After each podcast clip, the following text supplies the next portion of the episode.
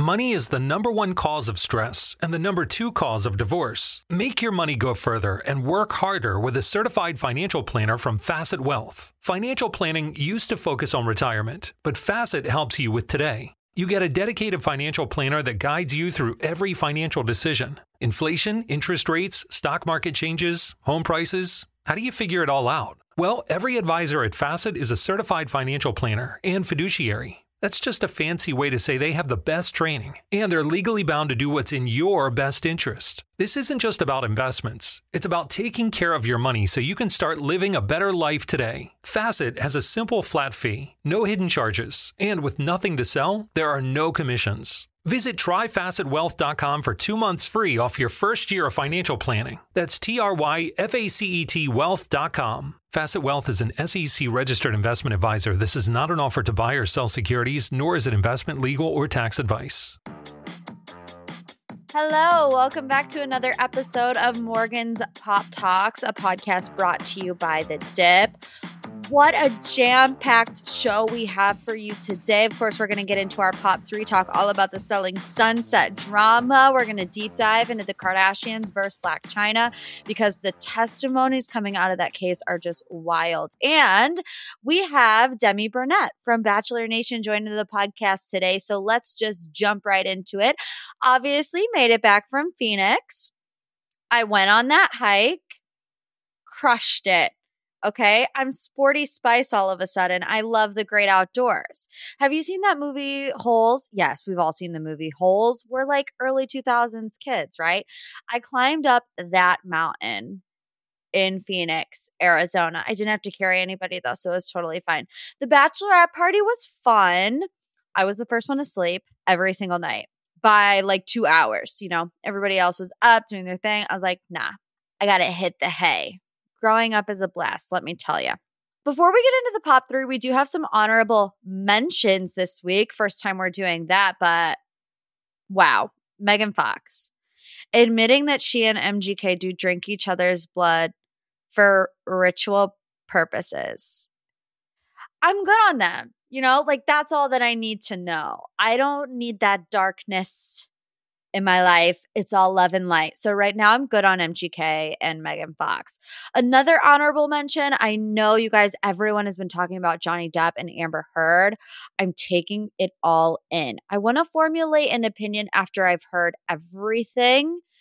I believe that she is supposed to testify. I just don't know when. So I've kind of been keeping my opinion on it to myself for now just because I want all the information. But I will say it doesn't look great for Amber, you know, after this trial. So TBD, we'll see what she has to say when she testifies. But the pop three, you guys, Selling Sunset. I binged Selling Sunset on the flight home from Phoenix, and I'm only on episode six, which is why the Selling Sunset drama is not the deep dive this week. But we can definitely do it next week, especially if more stuff with Christine comes out because it is. It's coming up. I get off the plane and I see that Christine is not at the reunion. And this is like I mean, I just binge watched six episodes straight, three hours worth of Selling Sunset. I open my phone and I see Christine Quinn not going to be at the Selling Sunset reunion due to a positive COVID 19. What's the word I'm looking for? I don't know. She had COVID. Amanza had it too. She decided to Zoom into the reunion. Christine did not. So that was on Sunday. And I'm like, oh, she had COVID, you know? It is what it is. It happens. It still happens. And, you know, people do get sick from it. I was double vaxxed and it still knocked me the heck out. I could not lift my head for like five days when I had COVID over Christmas. So that was on Sunday. And then on Tuesday, we get photos of Christine out and about, tooting and booting with Real Housewives of New Jersey star Melissa Gorga. TMZ attained the photo of Christine Quinn on her phone while crew members stand around her to prepare for a shot.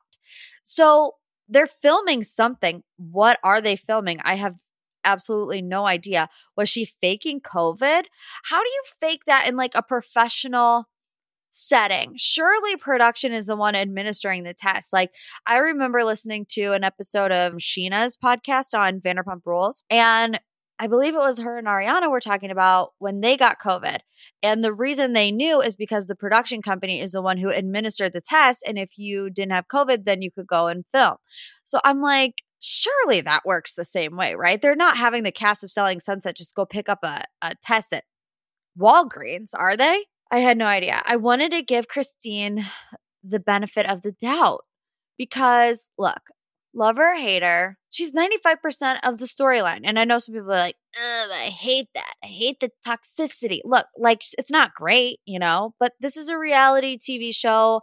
I'm not watching like women crochet blankets together to sing Kubaya around the fireplace. I'm watching Selling Sunset. So I don't know. I think if she's faking something like COVID to get out of filming a reunion after me giving her the benefit of the doubt over and over and over again, like that leaves a bad taste because you have to show up. Did she not want to address the $5,000 issue or whatever? Like I said, I have not got to that episode yet, but I know what happens because it's all over the internet. And if she bribed someone $5,000 to not work with Emma, don't these people work with like millionaires? I mean, every home on the show is like millions of dollars. I don't know. I mean, surely that's what they're talking about, right? I don't know. Haven't watched it. But if you're buying a million dollar house, you're not swayed by $5,000. Hate to break it to you. I have my own opinions on selling Sunset and why I think it's super fake. I mean, super fake. Maybe I'll get into that someday. Maybe next week on the deep dive, but I can't reveal all my secrets. I got to keep you guys coming back for more. Let's move on to headline number two.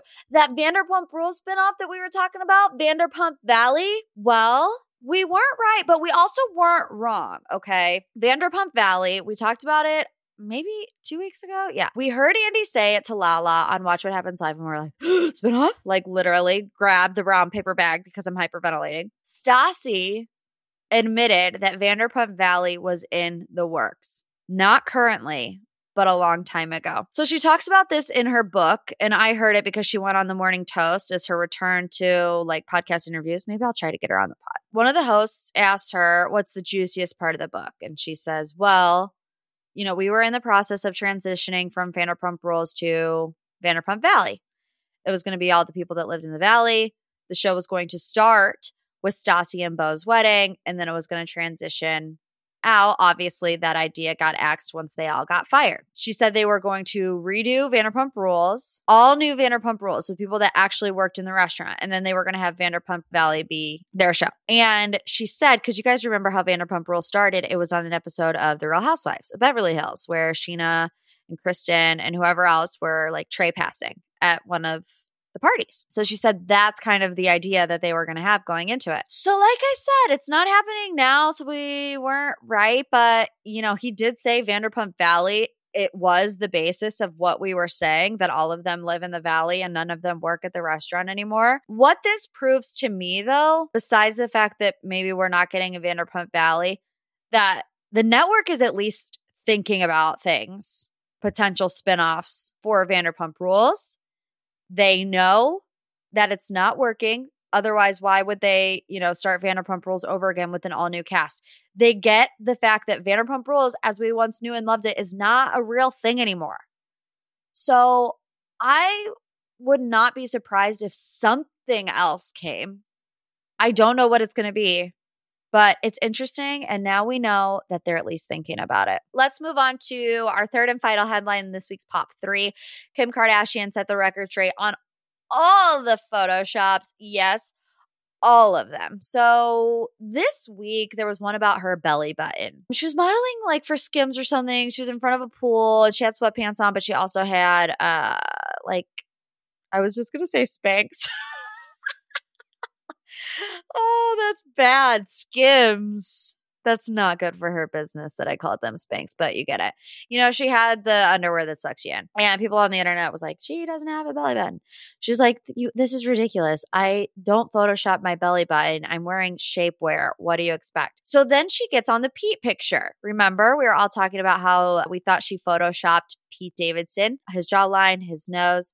She showed that it was a live photo, you know, like we all have on our iPhones. And she's like, How do you Photoshop a live photo? And it's like, Well, you could just take a screenshot, you know, of the photo and Photoshop it. But but she didn't. She showed us the live photo, and that's where we first got a skeet kiss. And it gave me the heebie jeebies. I'm not gonna lie. I didn't like it.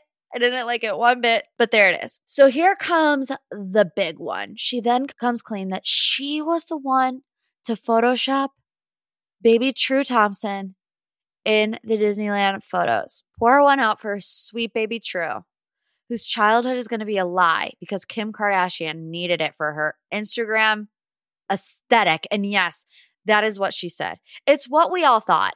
It was Stormi and Chicago who was at um, Disneyland together. Kim took the picture of the two of them. Kylie did not want pictures of Stormi online at that time because it was around, she doesn't say this, but because it was around the same time of the Astroworld tragedy and Kylie was laying low. Kim didn't say that, but we all know that that was the situation. So she's like, Kylie told me no, but I wasn't going to let that ruin my IG feed. Look, my IG feed, it's pink and blue, and Chicago's in pink, and it just matched so perfectly. And my Instagram is, you know, meticulously planned to a T, and I wasn't going to let Kylie and her stupid feelings ruin my Instagram. So she photoshopped True onto Stormi. It's just bizarre, isn't it? Do normal people do that? No, they don't. No. That is a quick answer to that question. No, normal people don't do that for an Instagram aesthetic. I mean, man, she is dedicated. Do we owe Khloé an apology? Because we all blamed her. She's always on there photoshopping it's like we almost have no choice but to blame Khloé. And you know, this last week on Keeping Up, she's like, I'm scared to post anything online because it's Photoshop, Photoshop, Photoshop, Photoshop, Photoshop. I don't know what to tell you guys. I don't know what to tell you, Kardashians. Everyone's going to be over analyzing your pictures from now until the day that you don't know how to work Instagram anymore. Sorry, Khloé. Speaking of Kardashians, we're going to get into the deep dive next, all about Blac Chyna versus Kardashians. The court trial has been insane. The things to come out on the stand. We're going to get into all the details next. Hang on. Oh, we could, we could fly. This is your summer. That means Six Flags and the taste of an ice cold Coca Cola. We're talking thrilling coasters, amazing animal attractions and this. Coke is summer refreshment, so you can hop on another ride, like the all new Sidewinder Safari. Six Flags and Coca Cola. Come make it yours.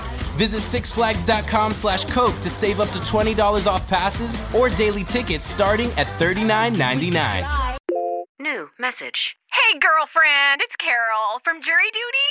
We never actually spoke, but I saw you order the same hoagie as me at lunch. What are the chances? Anywho, I heard you just got a boat. We should totally grab some hoagies and take it out for a spin. When you get a boat, you also get new friends. Make sure Progressive's one of them and get coverage today for as little as $100 a year. Do I want to feel the wind in my hair? Guilty as charged. oh, seriously, let's ride on your boat. Progressive Casualty Insurance Company and affiliates. Annual premium for basic liability policy not available in all states. All right, now it is time to get into the deep dive. Every single week on my Instagram at Morgan P Talks, I open up the deep dive submissions to you, my lovely listeners, my lovely followers. What is it that you want to know more about this week? Katie has our deep dive. She wants to know more about this Kardashians versus Blac Chyna case. Hey Morgan, this is Katie from Dallas, Texas. Let's do a deep dive on this Kardashian court case. There's so much to keep up with, so give us the good stuff. And do you think Chyna has any shot winning? I love the page. Thanks for having me on. Bye. Thank you, Katie. Love you like a sis. So, quick recap Chyna is suing the Kardashians for a combined total of nearly, are you ready for this? $140 million. Go big or go home. She's really doing it. She's suing them for economic damages, and general damages for emotional distress. She's accusing the Kardashians of pulling the plug on Rob & Chyna, which was her spinoff show. Hence, you know, robbing her of her bag, taking her coin. So, most of the Kardashians at this point have testified Kris, Kylie, Kim, Khloé, even Kourtney, of course, Chyna herself we're condensing this, okay? I'll tell you the most important or shocking things that each of them have said while testifying. Chyna was the first to testify, and she did it more than once. According to TMZ, the first time around, Chyna claimed that she was just joking around when she pointed a gun at Rob Kardashian's head and wrapped an iPhone cord around his neck. She testified that she and Rob were celebrating their show being picked up for a second season in December 2016 by throwing money around and being silly. You're going to hear that date a lot. I believe it was December 16th or 19th or something. Um, 2016, they get into a really, really large fight, and it's referenced a lot throughout this trial. She addressed the gun that Rob allegedly kept on the dresser. He claimed that it was unloaded. and he told her there weren't any bullets in the house. Apparently, he was eating and on FaceTime with his friends. She came up to him and put the gun to his head, and he like freaked out. He's like, What are you doing? She said Rob was very jealous, would often go through her phone. Things got to the point where they had a paternity test taken to assure that Rob was Dream's father. During cross examination, Chyna said that she got mad and smashed the gingerbread house and the television out of anger. That's that fight where she trashed Kylie's mansion, but her and Rob were living there at the time. She was mad because Rob took her phone. She denied damaging Rob's car, saying she didn't throw anything. She also denied ever threatening to kill or slap him. Corey testifies about being present at this fight. So you'll hear all of these details come up again when I get to Corey's testimony. But the next day, Michael Rhodes, which is the Kardashians' defense lawyer, cross examined her, brought up the restraining order she took out against Rob. It was around the time that Rob posted some nude photos of her. And he asked if it was a publicity stunt. She said it was the only way I could stop him from posting pictures of me on the internet. She started to cry. She also testified that she wasn't looking for headlines when she went on Good Morning America the day after filing the restraining order. The lawyer, Michael Rhodes, also asked Chyna if she was seeking publicity when she and her former lawyer, Lisa Bloom, held a press conference. She got quiet for like five seconds and then she said yes. She said, I wanted everyone to hear my side of the story. So, yes, I did. And then afterwards, she asked for a 10 minute break to compose herself. Now, a couple days later, her legal team filed court documents to ask for another opportunity for Chyna to tell her side of the story because allegedly, according to them, the nude photos, the revenge porn she was shown on the stand triggered her. You know, those photos that Rob posted, which they say rendered her unable to answer questions. Therefore, she wants her testimony after the nude photos struck from the record. So now we're going to move on to all the testimonies. Kris testified first. She took the stand and claimed that Chyna once threatened to kill Kylie Jenner. At the time, Kylie was dating Tyga, the father of Chyna's son, King. In addition, Tyga told her that Chyna had threatened him several times with a knife. She said it was alarming, but we just kept it in the family. Kris told the jury they did not report the alleged incident to the police. This is a quote. She said they lived across the street and she, Chyna, had a young child, I think we were more concerned about the Tyga situation. Kris also addressed Chyna's relationship with Rob. She said there were a lot of ups and downs in their relationships, but quote, I really wanted Chyna to grow and be the best version of herself. Such a Kris thing to say, is it not? I could just see her saying that. So next up was Kylie. Echoed a lot of Kris's sentiments. She said she was concerned for her brother Rob. She talked about Tyga, her boyfriend at the time, allegedly showing her scars from where Chyna had attacked him with a knife, Tyga. He also told Kylie that the attack came about because she was abusing drugs and alcohol. Kylie then went to Rob, said, Rob, these are my concerns, but he continued to date her and then ended up having, you know, baby, Dream. Kylie also implied that Chyna was just dating Rob out of spite because, as we all know, Chyna and Tyga were together. Then Kylie started dating Tyga. Then Chyna started dating Rob. It's not a coincidence. That's just my humble opinion. Kim and Khloé testified on whether or not they were sabotaging Rob and Chyna being filmed. So, a lot of Kim and Khloé's cross examinations had to do with text messages or emails that were sent to producers, production company, etc. about Chyna. So Kim wrote a text to Bunim Murray producers that was read on the stand and it said, Chyna will not be on our show.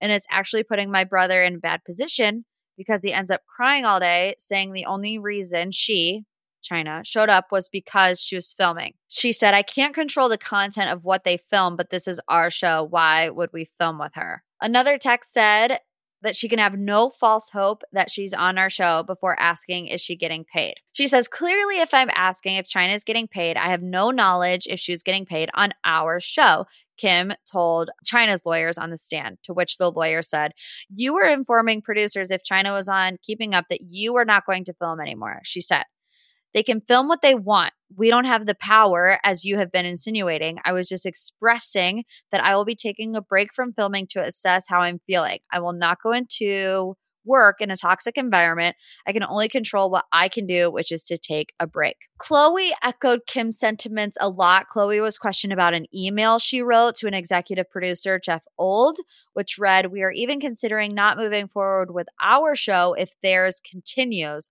That's how strongly we feel this is damaging to our family. That's a little questionable, in my opinion, from Khloé. But when Chyna's lawyer, Ciani, I believe is how you say that person's name, asked Khloé if she had the right to control Chyna's talent agreement, Khloé replied, We had no control about that. She said, We feel strongly about a lot of things, but it doesn't mean they will listen to us. They already testified that we had no control over that, meaning what they filmed. And Khloé was talking about network executives. When asked if she was trying to shut down Rob & Chyna, she says, I wasn't trying to cancel anything. And added, like I said, she was considering not filming Keeping Up because of, quote, such volatile behavior between my brother and Chyna. What I was considering was not continuing such toxicity, right? So they're saying, you know, if this is going to continue, we're not even going to film our show because it's so toxic. It's it's ruining our family that could be potentially interpreted as don't let Chyna film or we're not, you know, going to film, which I feel like it's a gray area, truly. So Corey testified next, and this is where we get into a lot of the details about the fight that broke out that night because Corey witnessed it. He said he came into the room. When he came into the room at Rob & Chyna's house, Chyna was holding a really long rod. Rob was standing about seven feet away. His face was all red. He looked flustered. He said, when he walked into the room, Chyna dropped the rod, picks up an iPhone cord. Here's a quote She started whipping it at him.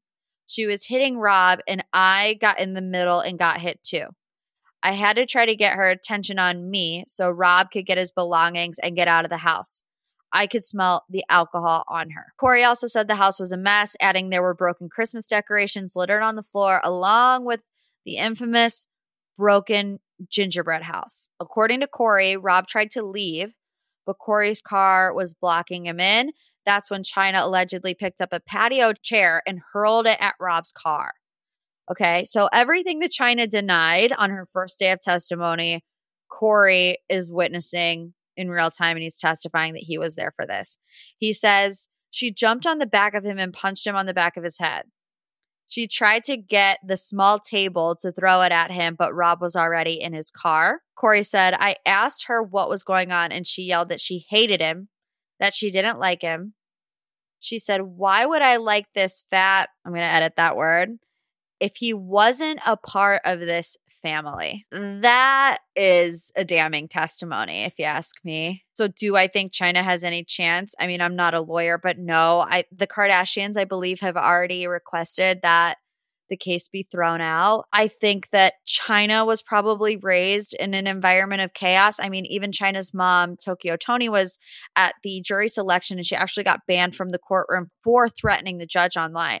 And you know what? I, I just remembered Chyna's mom, Tokyo Tony, said, I was just joking. And it seems like that's what Chyna says too. She's like, Oh, I'm, I was just joking when I pointed the gun at Rob's head and I was just joke. Like, that's not a joke. And the testimonies that are coming out, even when Chyna's on the stand, there's nothing, at least in the press, that is beneficial to Chyna, I don't think. Maybe the Khloé email, just because I feel like it can be interpreted one of two ways, but even still, I just do not think that Chyna has a leg to stand on here. I feel bad for Rob. I feel like, man, he really went through some stuff. Oh, and by the way, I saw that, you know, I was giving Rob some some crap on the pod because I'm like, where's Rob? Like his sisters are showing up to this court case, you know, about his baby mama, and he's not even there. According to page six, he stayed home with Dream. So there you have it. We'll keep you updated on that court case, but that is all the deep dive we have for today. I am very excited to welcome our next guest to Morgan's Pop Talks. You know her, you love her from Bachelor and Bachelor in Paradise. Demi Burnett is joining the podcast. Hi, Demi. Hi. You look amazing, as always. Thank you. I feel like, Demi, there is so many things that we could talk to you about, but what really draws me to you in this moment because we've seen you on reality TV for years, but you have been so open lately about life taking you in some unexpected directions. Let's start with you, you know, being diagnosed with autism. I asked my followers for a question. I got this one a lot. What made you realize that you were neurodivergent? I was having a lot of interpersonal relationship problems. I noticed the common denominator was me and I I went to someone and I was like I figured out like the problem in the world. Like the problem in the world is that everyone's just misunderstanding each other. Like people are saying one thing but they don't mean it and like they mean something else but like they just aren't using the right words. And I, and my friend was like I don't understand what you're talking about. And I was like you don't feel like everyone's always just misunderstanding you and she was like no and i was like okay well i'm gonna i'm gonna look into that and so i think it all came with a lot of clarity from stopping drinking. I think that i just got like more in tune with my intuition and like just closer and closer to it. So i just honestly i followed my intuition. And that means like anything in my body like any thought that i had that i felt like could be a thing I was like, huh, like I don't know, that kind of might maybe followed it until I found like if there was truth to it or not. And most of it, I mean, there's truth to your intuition because it's not magic. It's things you've seen, you've observed. Yeah. What was that process like of thinking like something is different to getting that diagnosis? Like, kind of walk me through what you went through, what that timeline looked like for you. January 1st, I had um like a it feels like a spiritual awakening. It feels like a revelation. Like it's like a whole thing. It's like a, you know it whenever you experience it. It's it's a earth shattering like thing. You realize like something's something's up. Something's different. Like you just know it. You feel it. You read one little like I read like one thing online like um I was searching uh, things about my mental health and I was searching about some like conflict things or something because I had just gotten into a fight with a friend.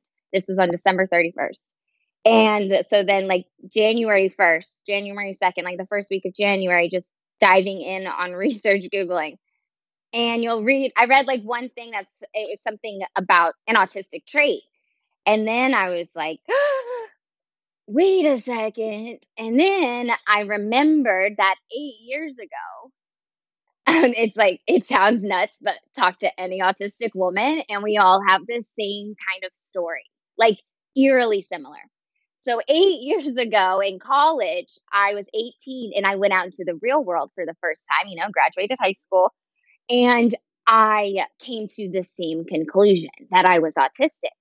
And the stereotype and the stigma impacts people so much that it causes them to be hateful to the idea of breaking that stereotype and stigma. They can't handle that, the idea of that. That changes everything for them.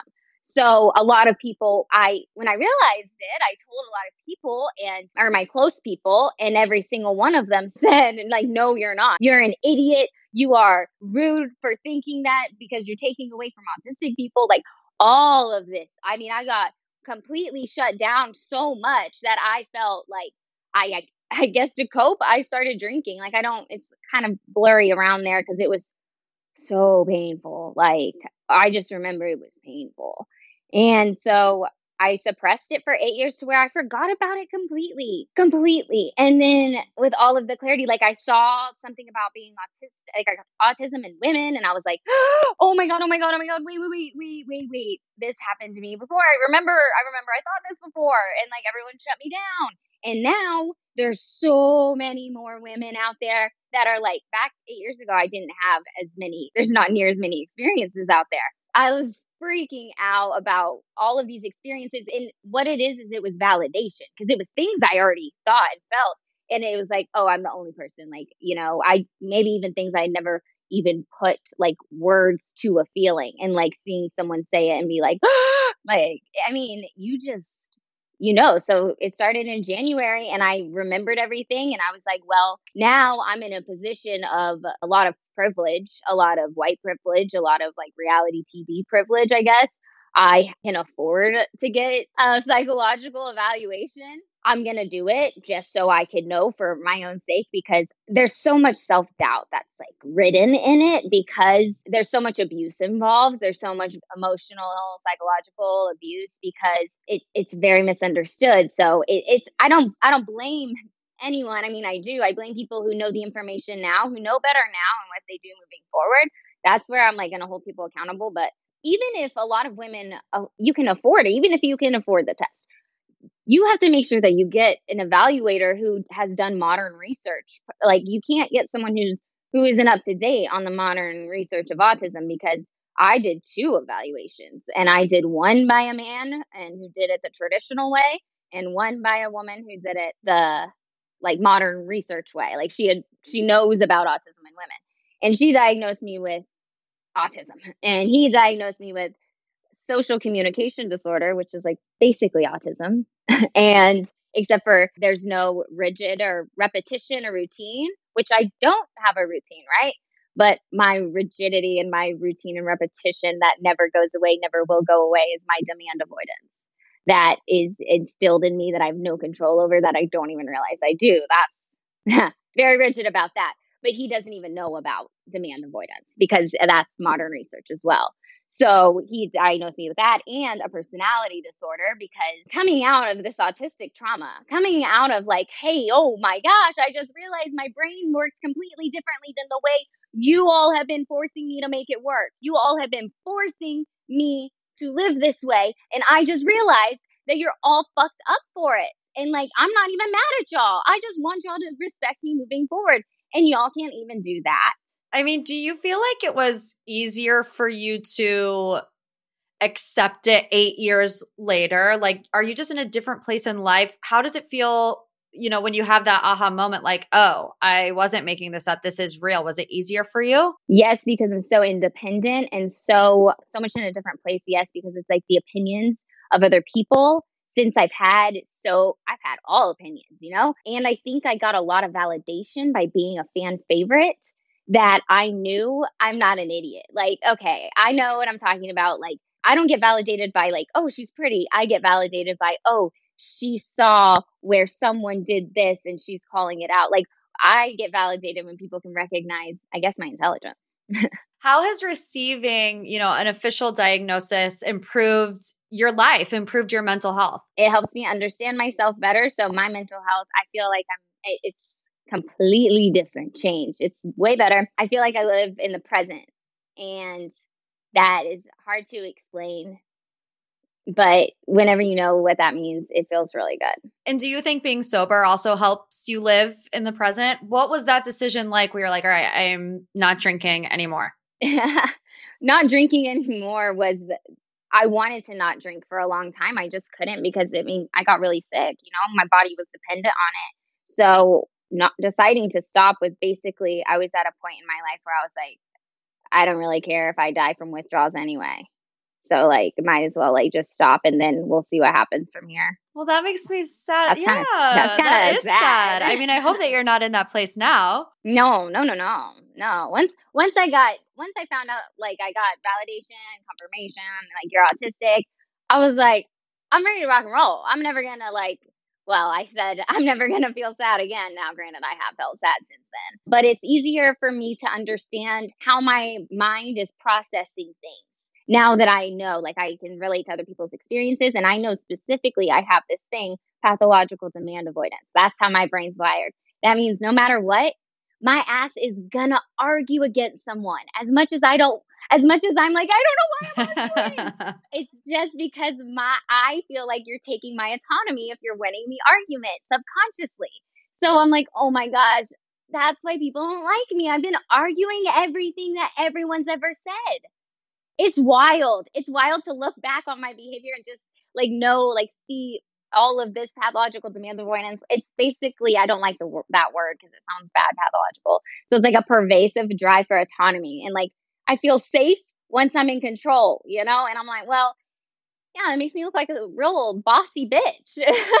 well, I mean, in reality TV, you virtually have no control. So it's like for you, that must have been hell on earth. I think that I felt I had control because of like the gimmicky, like the, oh, like my control was I know I'm doing my role of like, I know I'm going to get airtime if I do something like uh, that uh, outlandish, like something a little, you know, bizarre or, or bold or something like, you know.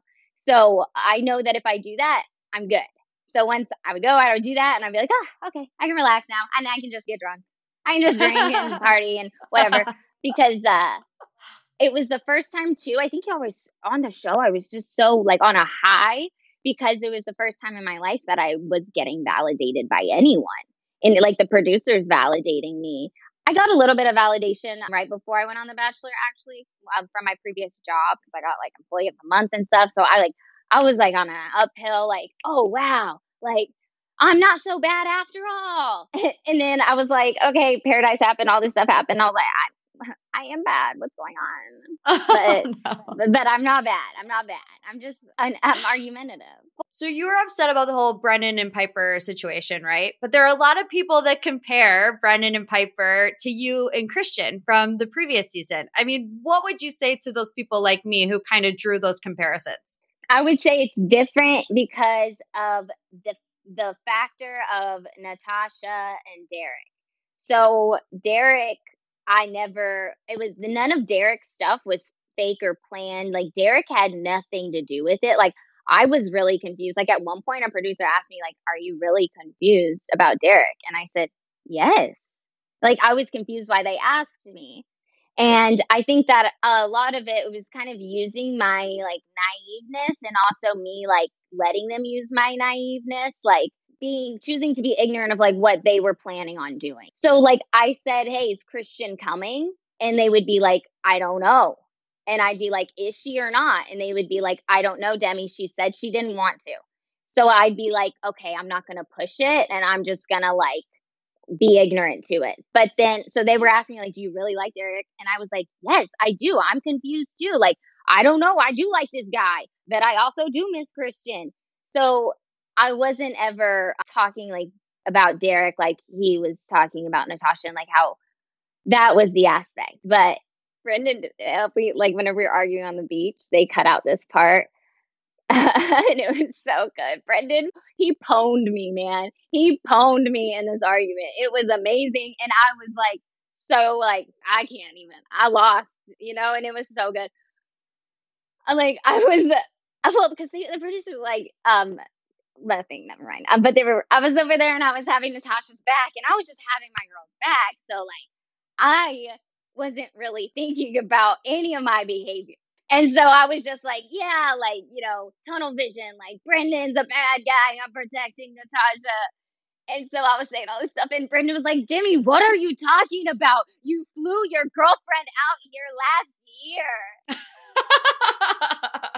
Looking back at last season, I mean, with Brendan and Kenny, did you really like either of those two? Or was it more of like, an ego thing where you wanted them to like you?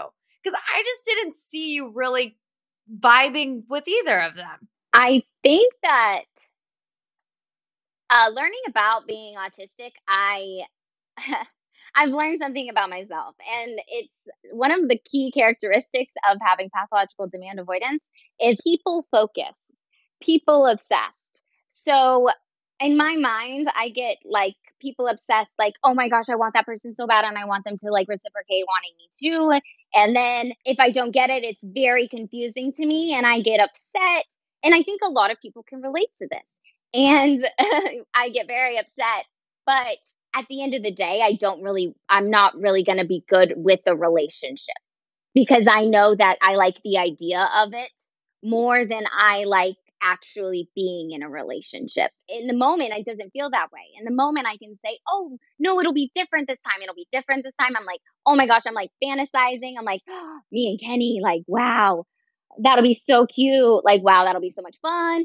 But in the long run, I would I would be miserable. Like Kenny loves going out and doing things. He's going to loud places. Like I would be so unhappy with that and I would probably take it out on him and stuff. So I think like learning that kind of stuff before I didn't have an answer of why am I not liking this person? Why are we not getting along? Whereas now it's like, oh, we have different interests. They like to do things that I simply can't be around and stuff like that. So it's so many good things come with a diagnosis for me. And also, it's really hard to get one. Really, really hard to get one. Really expensive. I'm sure that it is. Well, you do a great job of at least raising awareness so that people, you know, can go to you, you know, if they have questions and they don't have the funds accessible to get a diagnosis, like you said. Yeah, self diagnosis. Self diagnosis is super accepted in the community because we all understand how hard it is, how impossible it is to get a diagnosis. So, self diagnosis is accepted. If you feel like, if you think you're autistic, you're probably autistic. Like, there's a reason you feel that way. That's that intuition I'm talking about, you know? Yeah. Well, this was another follower question. Speaking of Kenny, do you have any relationship with Mari and Kenny? What's the last thing you guys said to each other? The last thing I said to Mari, I told her that I respected her work. I was like, girl, I see you out here cranking the content. Like, I know that's a lot of work. Like, um, I respect it or something like that. I was just giving a compliment about that because I know that is a lot of work. I mean, you know. And Kenny, we're good. We're on like lighthearted terms. Like the, the last thing we, he like replied to one of my stories about left-handedness, and he said my dad's left-handed, and I was like, why? And he, because my thing was, or someone left-handed admitted that they did it for attention, and uh, he said my dad's left-handed, and I said so is mine. Why? And he said for attention. that was laughing. So it's like it's all very good, and I am obsessed with them anyway. They are so hot. I like. Mm. They really are. Like, mm. Can I come? They com- they complement each other very well. They just look like Mhm. you know a model couple. They look I like also- delicious. Are you still close with Hannah Brown? Um, no, but we're like fine. I don't have any qualms, but you know, no, we don't really talk. Like if I um, oh my gosh, she butt dialed me. So that's the last time that you talked to her. the last time I talked to Hannah was two, like two days ago. I I was like, well, well, well. I was like, Hannah. And then she wasn't on the phone. Mm-mm. But if Oh. I answered, I don't think she even knew. You know, Did she say anything about butt dialing you? I don't know, but no, like it's nothing at all. It's just like if she ever needed me, I would be there. Like it's, I'm not focused. Like people, I don't focus on like what people aren't doing. I'm like, I'm doing my thing, you're doing your thing. We're both like, we're in the same city, so like we're in the same room, but we're playing with our own toys. So I know that she's like, you know, if I really, really needed her, she's lives in Santa Monica. I know damn well I could show up in Santa Monica and she'd be there for me. Well, we do know that you're still really good friends with Maurissa. You've shared your opinion on her breakup with Riley. I want to know what made you be vocal about their split. Because Riley wouldn't let Maurissa talk to me whenever they were together. Why? Because I spoke about concerns I had with him to Maurissa. So he kind of made her choose. In my opinion, I think he wanted her to not have an influence over her that could be exposing behavior of his. Yeah, it's it's a touchy subject and even me as like the interviewer, I don't want to I don't want to pry because it's it's somebody else's relationship, but you know, we all read the headlines of like, oh, well she just didn't like moving to New York. That's not true. None of that is true. None of that is true. I mean, I'm not going to say none of that is true because I don't know exactly what the headlines say. So I'm not, I'm making it too general of a statement. But it's not that she didn't want to move to New York. They, like, she was with him in New York all day long. They were together all day, every day in his apartment. She never had a second away from him. I want to talk about my experience with it. And so I'm not speaking for Maurissa, is what I want to be clear that this is all, so only I can be blamed. He blocked. Why did why did Riley block me on Instagram? Why did Riley block me on TikTok? I didn't even know he made a TikTok and he blocked me. He's blocked me on everything. Why?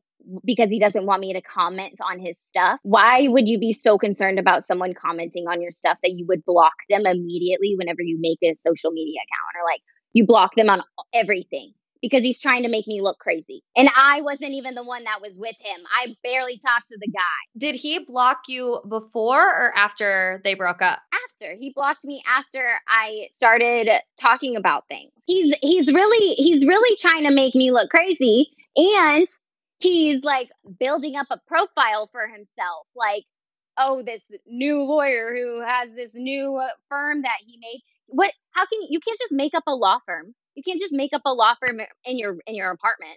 You can't just do that. Like what? A lawyer who's like covering from domestic abuse to like athletes? Like what? it's all just really sus to me. And the fact that he's blocking me is sus. And it's like, Riley, you're doing what a lot of toxic men do. And it's like you're you're you're putting up a facade that nobody's asking for. We're asking for a genuine human being to love and nurture. Like that's what we want to do.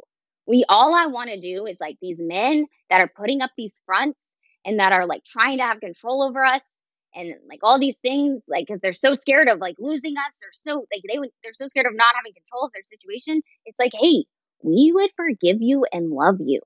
I'm not gonna cancel you. I'm not gonna like do that. Like i'm gonna cancel you until you admit it and acknowledge it. Because what you're doing what what they do what men do with that is they are basically telling us that we they're gaslighting us. They're telling me that's not my that's not the truth of the reality. They're telling me that i am not smart. They're t- like, because whenever I think, you know, whenever you like call these men out for what they're doing and then they gaslight you, like what Clayton did a lot of, it's like we should be rewarded for figuring that out. And we are punished and then brainwashed into thinking that never happened and we made all that up. And so what happens to women? We shrink and we shrink and we become so small and unsure of ourselves. And then that's exactly where they like us. And it's happening it's a systemic issue. It is literally sick. And I'm sick of it. So that's why I want to say something about Riley. Like, yeah, you can try all you want, Riley, to make me look crazy right now and block me and, you know, act like I'm the one. But, like, I know who you are and what you're doing. And I still want to love you anyway. But I want you to acknowledge your fault. I think that fear outweighs sense of self sometimes. Someone talking to me can completely make me like, you know, cower down from my stance just because I'm afraid of them because they're bigger and louder than me. I like that I can be empowered by speaking out about it, not behind a keyboard, not behind this. Like, I feel like now I've done enough research to where I can prove anything that I'm talking about. And that's kind of what I needed is I needed to make sure that all of my like intuitions, like all of my theories that I had about everything going on is correct, like everything, and it all is. I was correct, and now I can just prove it. How would you then describe, you know, him? What's his What's his genuine self? Not about. Oh, I'm not talking. I'm not talking about Riley. Oh, okay. okay. Like that's like that's just like. I mean, he's like that's a generalization of like every in my life like every every time in like a woman's life i feel like a woman's life we moments of self-doubt i don't know if if it's just like uh, maybe it's autistic women. I don't know, neurodivergent. Men. Oh no, all okay, the time. Okay. And all you know, um, I'm just saying, like in those moments where you doubt yourself, you're right. You are right. And every time there's an out, an external factor that convinces you otherwise. And it's usually always a man or or a woman who has been severely affected by a man to where she once self-doubted and someone has made her forget it so much and then made her an ally of theirs. Like, you know, super. It's just all so much toxic misogyny. Okay, I just have one more thing with you. And this is how I like to wrap up every interview. It's called the hot seat. Now, these are just fun questions. So don't stress. There's not going to be any tea spilled, but I just want you to answer them with the first thing that comes to your mind. Okay. All right. Are you ready? Question number one What's the scariest thing you've ever done? The scariest thing for me was coming out like with a woman on like coming out as bisexual that was really scary. And also coming out autistic and like going through that journey because there's a lot of people who are like they really think i'm like insane. Question number two in the hot seat would you ever date someone from bachelor nation again? No i'm so out of their league. I, I would there's yes. like there's like um probably like the only one would be still the one I said from the beginning was Brooks Forester. He's still the only one worthy. Okay, question number three. Tell us one thing that drives you nuts. So many things. I demand questions. Questions drive me nuts. But I like I like questions. So I like whenever like I like them, but I hate them at the same time. I hate them because it's a demand and I feel anxiety and pressure. But then I'm also like, I really want to answer your question because I really like to inform people. I like to info dump. So it's like, ah! okay, well, last question and then we're done. Okay. Do you think you can give me one more? I can. What advice would you give your teenage self? Do you know it's so funny? Like, I never could figure out like why I would fight with my dad so much, like why we wouldn't get along, like what the problem was. And I never, ever, ever saw it as me because I just remember like being so like I felt like I was just so attacked all the time, and like I would always black out during it, and I didn't even know what I would say because I was like I was just so scared, like I don't even know what happened. Well, whenever I go into these these fight or flight modes and black out, all I'm doing is arguing back. I'm just like finding like my brain is finding ways to try to get back control of the argument and like the sense of self. So my teenage self was just in a dark cycle of that and very confused about it and like feeling guilt but also feeling resentment because it's like going both ways and not knowing what to do with it. I was perpetually irritable and I was mad at myself for being irritable too because I didn't know I had sensory issues. Like I, you know, I had sensory issues whenever I was younger. I'd be like, say something, and it's like, oh, it's not that loud. You're fine. Stop it. I was like abused into thinking I didn't have anything, any of these issues, so I was just irritable. So I would tell my teenage self that it's okay. Like, let yourself be a bitch. I like that. mm, truly, just let yourself because I would just feel so bad about it, you know? And it's like, you know, at the end of the day, your intent, like at the end of the day, like, look, big picture. I'm a human being, I'm a meat suit. My meat suit's intent is always like my moral code, my my moral rule is to do the right thing. So when it comes down to it, no matter what I'm doing, if I'm not on, if I'm not doing the right thing, but I think I am, if someone points out to me, hey, that's not the right thing because of this, I would say, oh my gosh, redirect, you're right. I would never say, no, you're not. So it's like, you can't fault a human being who wants to do the right thing no matter what. And I think that all of us want to do the right thing. So we need to give everybody a chance.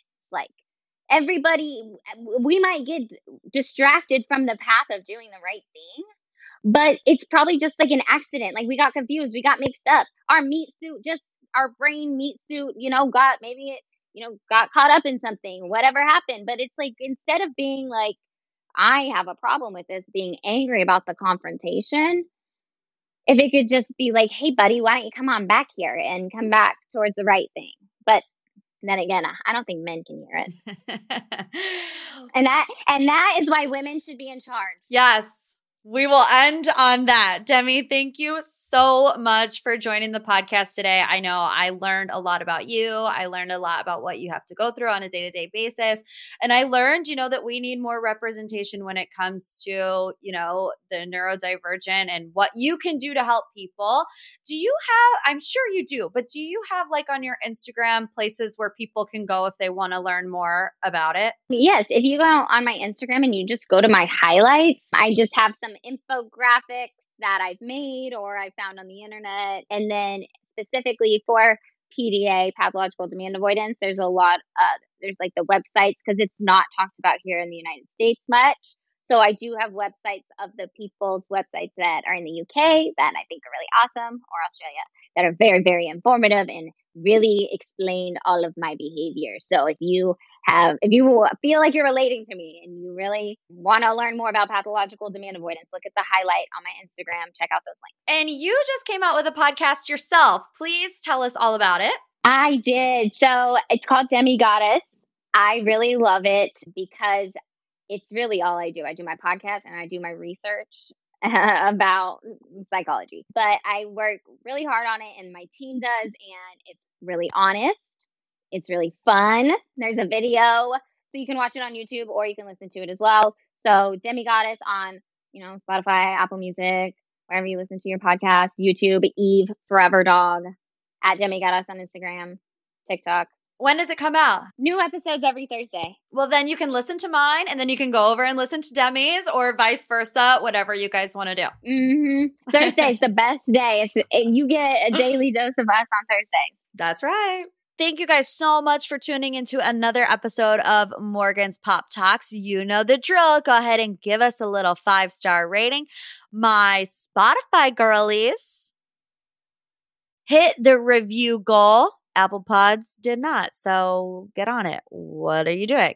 Make sure you also come check us out at thedip.com at the Morgan's Pop Talks community group if you want to dig into more selling sunset tea. I'm posting all of my thoughts there. Also, right now, if you use the promo code SALSA, you get 75% off for the whole entire year. So now is definitely the time to do so. And we will see you guys back here next week. Love you like a sis. Bye.